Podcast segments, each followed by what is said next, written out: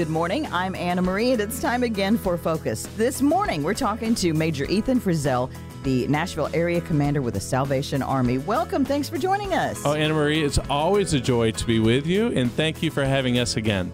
So, before we get started, uh, we're going to just get caught up. What's going on with you? Sure. So, my wife and I are celebrating our 25th year Aww. as Salvation Army officers. We are also celebrating our 25th year of marriage, and we're celebrating my son's second marriage Wow. because his first one was COVID. So, he's marrying the same woman just for the second time, trying to invite some people. Oh. Right? Because last time everyone had to turn around on the way here because they got married in March, Oh, my right God. after everything was shut down. So we're about to have our second wedding for my son, and my daughter is about to give birth to our granddaughter. So it'll be our first granddaughter. I know what you're thinking. I don't look old enough, but that's uh, yes, that's exactly what I was thinking.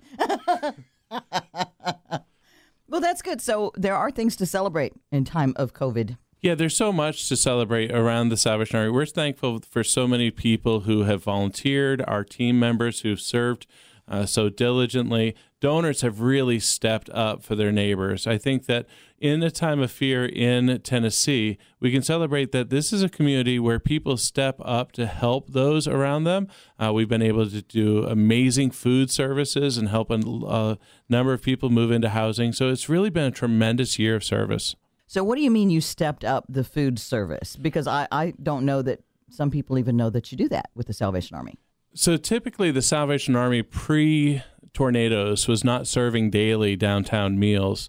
But when the tornadoes hit, we realized that there was a lot of people who no longer could use churches to serve or, other groups to serve. And so the Salvation Army started serving meals daily downtown.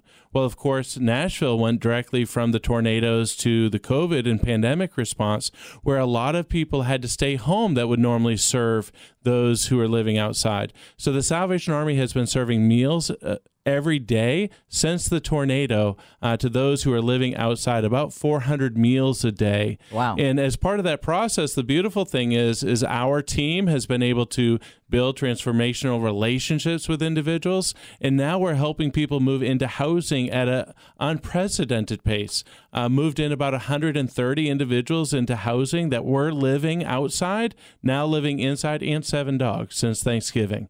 Uh, so we're very thankful for the opportunity to be downtown and help people change their lives during this time of pandemic. So, do you think, um, Major Frizzell, that being in more constant contact with people who are living outside, as you said, being in more constant contact and building those relationships is part of what spurred them getting into housing is because you were able to work more closely with them and into their lives more deeply? We know that relationships are, are, are absolutely transformative. And part of that relationship is making sure that you're framing it right. So, in that relationship, when we engage people, we do not engage people to help them live under the bridge longer or behind Gersh House longer or panhandle longer. We engage people with an expectation that says, What are your quality of life goals and how can we help you achieve them? And in that process, because of the pandemic, the CARES Act resources, those who have had a goal to move into housing, we can help. I love seeing the pictures of people who've uh, been living uh, downtown on the streets for more than 20 years that now are living in a small unit and, and they look refreshed and they're sleeping. And what the Salvation Army has known from the very, very beginning of the organizational history is when you give someone a warm meal in a comfortable bed, then all of a sudden they drink less. All of a sudden, they may use less drugs. Yeah. All of a sudden, they're more likely to get the mental health care that maybe they had stopped getting and self, stopping uh, their self medication. So it's through those relationships and a process that helps people experience their aspirations uh, in a higher quality of life. Now, you talked about finding places for people to live. That seems to be a big issue right here in Nashville at this time. A lot of people are having trouble because the rent is rising, the mortgage payment prices are going up. How are you finding places for people to live? The challenge of affordable housing is true for every urban area in the U.S. There is no city in the U.S. that has enough housing. But what I'm encouraged by is all around Nashville, we see these great new complexes of apartments. And what they do is they relieve pressure off the lower level housing that's available. So we've seen some hotels that have converted into SROs and single room occupancy because the hotel market's softer. Well, that's so, smart, right? So they they use those suites and they say, okay, we'll make we'll put a lease on the suite. So that's been a tool. Some of the affordable housing that is has been available uh, with the softer market of restaurants and tourism. Some people mm-hmm. who would normally be moving to Nashville hasn't, so they have had some availability, and so we're able to connect with those uh, with the landlords and we invite more landlords to give us a call uh, in order to make sure that their units are full. So we negotiate 5 or 10 or 20 units uh, in different areas around the city and help people move in. Transportation always seems to be an issue with people who had been living outside.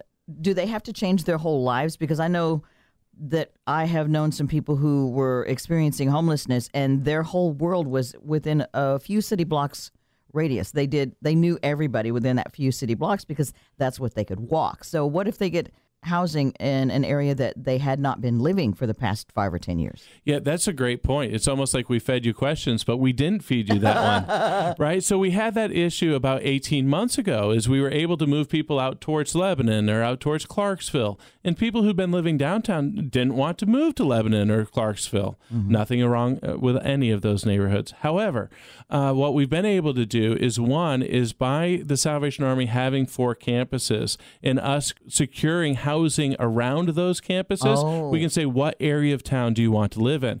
And then the other thing that we did this year, very excited about, is we negotiated with Uber that matched our investment in rides. So we can actually give Uber credits for people to stay connected to their lives. Wow. Because, you know, it's too much to ask people to leave their friends and their family and their work because many of them work uh, without connections. And so Uber rides allow those connections. We can do those through Uber vouchers and or bus passes. Mm-hmm. The bus does work when you know the pattern. But learning the pattern sometimes takes time, and that's where Uber Rides has been very good. So Uber made a very generous donation uh, to make that happen, and we're very pleased this year that some of those sources uh, and resources can be found on a new app that we created. Uh, the app is called LifeNav, L I F N A V. We invite everyone who has an interest uh, in the homeless service sector or in the poverty sector to download it. But it gives a list of all the resources in the city. It has a schedule of events so that people can see what they can go to. Uh, and it also has an opportunity to schedule your own meeting for outreach workers. And through that, we can actually give Uber credits so that people can make their meetings. So, one of the things that we've worked so hard on this year is to make sure that we normalize the services to our neighbors who may have been displaced. Mm-hmm. So instead of sending them to the homeless place for the homeless service mm-hmm. and the homeless meal, we say, well, maybe we can meet you at the coffee shop yeah. and review your goals. And that kind of approach has just increased the number of people willing to take the journey with us to their new home and to their goals. Wow, I almost got teary eyed there because that is that is such a major switch in thought processes. It is. One of the things that we recognize is that the term homeless is the most biased term in the country. It naturally causes a response of uh, contempt within most people. And so, by just changing the language and reframing it to recognize that these are all our neighbors, mm-hmm. as you said, they've lived here. Many of them have lived here much longer than I have. It brings them into community, and bringing them back into the center of community allows the restoration process to begin. And through that relationship and the restoration process, we would believe also by the grace of God, then people are restored even then unto themselves. And that takes a few months. Mm-hmm. But after they are restored upon themselves, then it's much easier to secure that job and secure that next housing uh, that they that they seek. And it's a wonderful process to see. It's it's one of the joys of our work. In case you're just joining us, I'm Anna Marie, and this is Focus. And our guest today is Major Ethan Frizzell, the Nashville area commander with the Salvation Army. You said restored unto themselves. What what does that look like? One of the things we know about those who end up living on the street is first, it's usually a breakdown of family. Then it's a breakdown of community. Then it's a breakdown of self. Typically, when we look at individuals, we want to blame them first. But what we recognize is usually it's a broken home first, then a broken support system. Then they tend to break down themselves, whether it's health, mental health, those things. That's how that process works. But when people have hope restored, and when you invest in that hope with some resources like stable meals and stable housing, then they start believing once again in for themselves. They restore themselves, a small community network, and then the beauty is is a restoration of family. If I may, for example, we had a lady who had been living in town uh, for too long, more than ten years. Uh, we knew it was a mental health case. The police department, quality of life team, which is new in Nashville for the last year, doing an amazing job reaching out worked with our outreach workers, worked with mental health, and she has now been able to go in to get mental health treatment. Our team worked diligently to to dig through her past. She she was a professional in Florida with a degree, but her mental health failed. Her family had not heard from her for 12 years and did not know if she was alive or not. Wow. So all of a sudden now they are involved with her once again, uh, not because anyone did anything wrong yeah. But because as humans, we're fragile and sometimes wrong things happen to us. Mm-hmm. And sometimes in that, uh, we get lost even unto ourselves. So that's what it looks like in that restoration. And so, you know, Nashville, the Nashville partnership with the Homeless Impact Division and several agencies have just worked together to have a, a evidence-based best practice approach to moving people into housing. And what's going to happen is, is that's going to have a positive effect for years to come because you're going to reduce those who've been suffering for years. And our new goal that we have to focus on as a city is we know every summer people will be coming from the north, headed towards the south, or to Nashville. Mm-hmm. They'll want to hang out on Broadway with the tourists. They'll want to panhandle. They'll want to ask for money. And we want to help them not become the future men or women who may be on a park bench for 10 years or living under a bridge yeah. by saying to them quickly, here's our community expectations. You're welcome in Nashville. However, we have some community expectations like no bathing in the pools of the apartment buildings downtown if you don't live there. Mm-hmm. Uh, it seems that our downtown residents would prefer that not to happen. so, how do we serve appropriately that reflects the quality of compassion in the community into the lives of those that we serve. And those things can happen with dialogues. And I'm very pleased again to, to recognize the Central Precinct, who's dedicated a whole team of officers that listens to both the citizens who are housed and the citizens who are not housed in order to work with outreach teams, the Homeless Impact Division, and other entities to help people to get housed more quickly. But that's only one element from the pandemic. We could also talk about how we've used online telehelp.org. Yeah. To help people stay housed. I would like to. I did not realize that we would be speaking so much on that one topic. I didn't realize I'd get such an update on what had been going on, but that those are drastic changes, Major Frizzell. I mean, those are drastic, and and I'm so pleased to be able to help bring this information to the public to let them know what Salvation Army has been doing. Yeah, thank you for that. It, Nashville is not the same city in this space as we were 18 months ago. Wow. Uh, the pandemic funding and the decisions of policymakers and service providers to work together with some consulting that's been provided uh, to the city. Uh, we are not the same city we were. Uh, the challenge will be to get our citizens to behave differently too, mm-hmm. because there are paths for people to get housing, and we encourage people to participate that. Before we move into the telehelp, let me ask you something. This is just a, a personal opinion kind of thing I'm asking you, because I feel like I have noticed this in a lot of different businesses it seems like with the pandemic, so many routes were closed to us. We can't do this anymore. We can't do that any longer. It seems like a lot of us fine tuned what we did and we focused, we laser focused in on a couple of things. And in many cases, we've done them a lot better. It's true. There's there's many things. It's it's reaching out to our neighbors. For example, we've started uh, just uh, this spring for a few weeks uh, a light in the darkness what we know is, is that there's many people who are stuck at home. There, it might be fear of COVID. It might be very legitimate health concerns with COVID, mm-hmm. but they're stuck at home. And we know that deaths of despair upon the, are on the rise. That people need just a kind word mm-hmm. and a word of hope. So thankfully, we've partnered with Second Harvest Food Bank, Mm-hmm. sponsored by Kroger and Coca Cola, to provide meals every Tuesday. So if you know someone who needs a meal and needs something, maybe you love them, but you can't afford to feed them, Yeah. you can come by a Salvation Army campus and bring it to a 100 friends just to say, you know what, there is hope and there is light. And that's a good example of that because that extends Kroger's zero hunger, zero waste efforts to make sure that everyone has food with Second Harvest Food Bank to make sure that we reach as far as we can into the community to provide the hope, to provide food, to provide comfort, uh, and to provide care. And that is a laser focus of saying we didn't have to do different things, but we could do it together. So I spoke recently with someone from Second Harvest, and that's what they were saying is that I couldn't stop by Second Harvest and pick up a bunch of food boxes and take it to people I know who need food boxes, but we could come by a, the Salvation Army and get food boxes and take it to people we know who need it. Yes, that's true. And you these meals I'm talking about are actually hot meals. Oh, They're actually Oh. hot cooked meals. Okay. Because you know,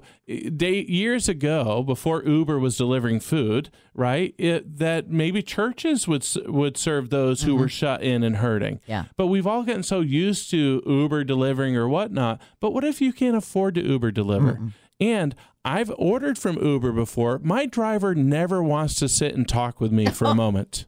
As hard as you try. As hard as I try, right? he never wants to just sit and visit. and that's what some people need, even more than the food. The food is just an entry to say, you know what, you're safe and you're secure. What we know about food, and recent reports have just come out re- relating uh, this pandemic to Hurricane Katrina, is what we know is is that the pandemic has stolen people's feeling of safety. But there's just something about someone coming to your home and saying, I'm thinking about you, mm-hmm. and here's a little food that restores that feeling of safety and mm-hmm. security. And as we said before about people being restored to themselves, resourcing hope, we know has a benefit not only to the invid- individual, but actually to the community as a whole. Yeah. Because who gets the most out of that? You as a neighbor caring for your neighbors mm-hmm. or your neighbor getting a meal? Mm. The meal's important, but what we know is is it says there's security through the partnerships around Nashville. You'll be okay. And what did you call it? A transformational relationship. Transformational relationship. I love that. It's we know uh, both from economics and social science. We actually know that it's well proven that if you can restore hope, that what you invest in hope actually has a multiple effect throughout the community. Mm-hmm. It's almost like today. I know that if I can get you to smile, your neighbor's look more likely to smile by the end of the day Right. Nice. I like that. because it's emotional contagion. Yeah. But joy and peace is like that too. And we just all experience that together, as you mentioned, through the pandemic. So when you talk about laser focus, one of the things that we're focused on is making sure that we are resourcing hope, that we are speaking with joy, that we are speaking of strength and peace, so that those we serve, we can help them get restored unto themselves and be ready for, for uh, the refreshment of Nashville as the dogwoods are ready to bloom and we're all ready to go outside. Yeah. Is to say, we have this together, Nashville, and we are tremendous together. Middle Tennessee is a great place to live and serve, and there's so much love here serving one another. We're talking today with Major Ethan Frizzell, the Nashville area commander with the Salvation Army. So, what were you saying about tele? So after the tornado, when we knew that people weren't going to be able to come in for service, we set up telehelp.org. telehelp? And we actually engaged Salvation Army ministers from around the Southeast that did our case management and have been able to invest more than a million dollars into helping people pay their rent, utilities, and stay housed. Wow. All online. So imagine you being at home. You've said to us you need assistance. Uh, you have a retired minister that calls you up and, and asks you about your information. You're able to take a picture of that information on your phone, send it in, someone else prints it, and then your assistance is given. We did that in partnership with the United Way, which is another laser focused partnership to do that. And now the resources are coming through the state so people can get assistance from the from the state in order to pay their rent. But we know that that after a pandemic, after a major crisis, the first responders are always the local responders. The first responders are always your neighbor. And so United Way just did a tremendous job organizing several agencies to get a great deal of funds so that people didn't have to worry about losing their homes. Yeah. And we did that through telehelp.org. And people can still check that out and get help if they need it. They can. And I would encourage people is if you're a renter, then go to the state site first because there's still a moratorium on evictions, so you can still fight evictions. What you is- just have to do it early enough. What is the state site? What, You, you would go to the Department of Social Services for Oh. Tennessee, and there's information on there how to do that. I apologize, I don't have further details with me on that. And then from that, there's rental assistance, and then the Salvation Army right now has actually assistance for mortgages. Now, being in Nashville, let me tell you a Nashville story, for example. Okay. Is there is a local artist that he had team members that are not touring with him that were going to lose their home. And so we were able to pay the mortgage for the team members so they don't lose their home. Mm-hmm. And that artist, in return, not as a quid pro quo, but just as a, matter of, of community love, adopted some of the children on our angel tree. And we're very generous to them. Good. And I tell you, it was tears and tears and tears, right? From those who were able to give to those who were receiving to those uh, who were celebrating Christmas. But that's the beauty of community after an event like this Yeah. is focusing on our strength is when we work together. We struggle together and we communicate transparently what our quality of life goals are so that we can serve one another. so, what else has the Salvation Army been doing, and how can we maybe get involved? So, one of the things that we've been focusing on a great deal is our learning pods and resource hubs. And we still have room for listeners who may struggle. We know that a lot of parents can't afford the high speed internet that it may take for their children to be at school or may need a place for their kids not to be in their house for a minute.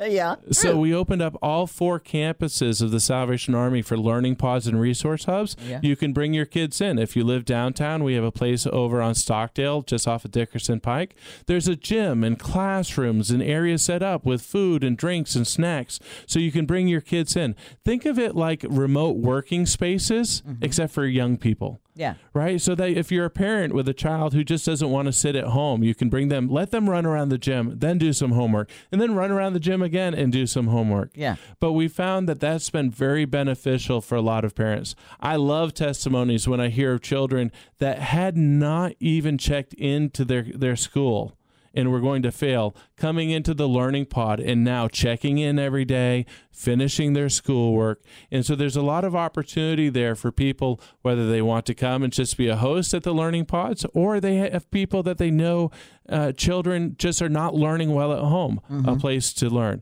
And we'll be adopting that this summer, even as the Metro's looking at how they're they're offering summer school and how can we best use the Salvation Army services to focus on what now is referred to as COVID learning loss.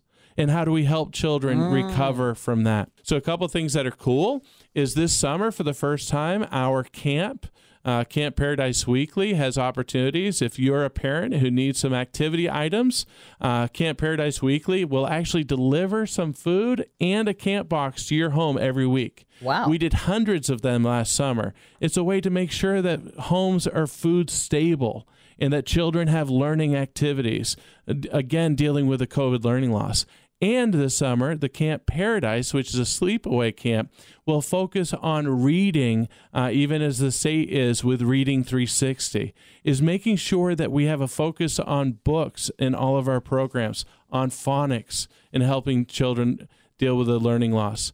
We had a volunteer recently serve on our food truck on an afternoon. And as they came up from service to those who are living in tents, they marveled at how young some of the people are who live in tents along the river in Nashville. And what we know is is if we don't aggressively seek to help our impoverished children catch up in school, then there's a higher likelihood that they will not be achieving in 5 to 10 years. And so, how do we interrupt that today so that they might not be suffering tomorrow? What do you do about uh, social distancing and COVID protocols when the kids are getting together in the resource hubs and the learning pods? Right. So the good thing is, is the Salvation Army in our spaces, all of the desks are six feet apart. We have multiple rooms, we have gym, we have fields. And so what they do is some parents will schedule when their kids come in, so we mm-hmm. know what that number is, Yeah. and then we know how much distance we have. But as we know, is somewhat controversial around the country. How much space does a, a child need? Uh, what we do know is that sometimes the parents need some too, just to detox the house from stress Yeah. and let their kids move. So thankfully, our spaces are all church buildings or gyms. Uh, it allows enough space to both socially distance and to make sure that we are maintaining the relationship first of the family. Then the community, and and of course the child themselves, so that they can continue to function well. Are you finding that the one of the things that the Salvation Army is able to do is help reduce stress for parents with this extra help? Do you find are you finding results from that? It's been yes, the the that has been a key goal from us from the beginning. Is a lot of our programs are focused on increasing quality of life over time. Uh, however, during the pandemic, we had to focus on protecting quality of life over time. Oh. because some people who had signed up previously to say, Hey, I want to change my life, now all of a sudden we're struggling with their rent or food. And what we know is is that being in fear of food loss or shelter loss is the equivalent of being awake for 24 hours. And so the stress upon parents is huge. And so we make uh, extraordinary efforts to reduce the stress of parents, like delivering food every week during the summer Yeah. and we do it in a way that engages a relationship. So we we don't do it in a way that I'm sorry you're poor. Here's some poor people food. Oh, But sometimes things can feel like that. sure. Instead, we we do it in a language of camp. Is thank you for allowing us to participate in your your summer and bringing camp to you every week. And Yeah. with camp comes some some food. And so we enjoy doing that because then the children don't have to experience uh, poverty bias. What is poverty bias? Poverty bias is when people serve those who are impoverished with a language that makes them feel a less than or a mm-hmm. process that makes them feel less than. Yeah. Sometimes poverty bias can make it so that and you can hear it in people's language, right? Is I went out and served the homeless, Yeah. right? Which is a is a classist statement. Yeah. Is it says, "Hey, I had more, I served those with less." Yeah. Or the less fortunate, like it's all based on luck. Whoa. Right, but doesn't Right, that right? right. I serve the less fortunate, right? Yeah. They're less lucky than I am, Yeah. and I understand that those can come from good intention. Sure. But if you're on the other side of that conversation and people are talking about you being less than, Mm-hmm. then any less than language is an extension of poverty bias. But if we recognize that not every neighborhood in Nashville uh, allows the same progression for children, then we say, no, I'm out investing in futures. I love investing in futures. I love resourcing hope. I love strengthening people's resolve to achieve their goals. So the change in language significantly affects those that we serve, and in doing that, we see uh, we see greater effects. So we see, you know, a meal might be a meal, but a meal could be discouraging, or a meal might come with a conversation that says, "How would you like to increase your quality of life, and how can we help?" Yeah. And it's amazing that the same meal can be used for power and good, or this the meal actually can be used to be disparaging. You know, one thing that's uh, that's close to our hearts, and we're looking at very much right now, is the concern that all over the U.S. and unfortunately also in Tennessee are deaths of despair. What did you call it? Deaths of despair is people who are taking their own lives, Oh. people who are drinking themselves to death, and opioid overdoses. Yeah. It's a lack of happiness. It's a lack of joy. Sometimes it's a mental health issue, but often it's a very slow path to a miserable place. Mhm. And so we just want to make sure that as we're helping those who may suffer from such things, that we're not speaking into despair. Mhm. We're not extending despair, but instead we're extending hope and joy and peace and love. And it's very intentional. We don't always get it right, but we review everything we do to make sure that it is a language that says we want to have transformational relationships with self, God, others, and all creation, that we can bring forth a community of hope. And we know that it works not only for the individual, but in the end, it works for the community as a whole.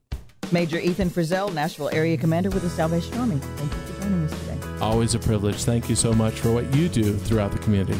We'll put all the information, all the links on our Focus Facebook page. Make sure you join us again next week. I'm Anna Marie, and that's Focus.